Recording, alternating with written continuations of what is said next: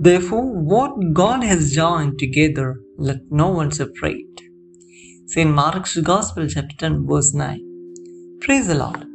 Behind every act, God has a specific plan, and He has decided proper functions or purposes for everything.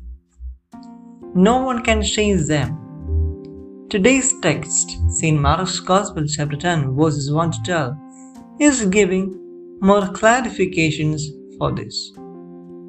In this text, some Pharisees are approaching Jesus with a trapping question.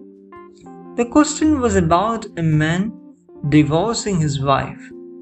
To this, Jesus is asking about their understanding and what the existing law of Moses says about the same.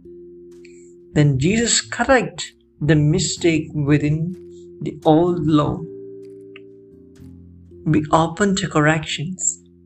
When God had corrected himself, then why don't we?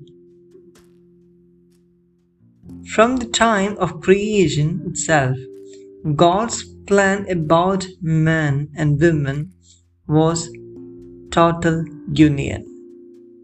Let us be united to Christ as the church is made to be united with Christ. We too are created and called to live in Christian faith is to stand united with Christ.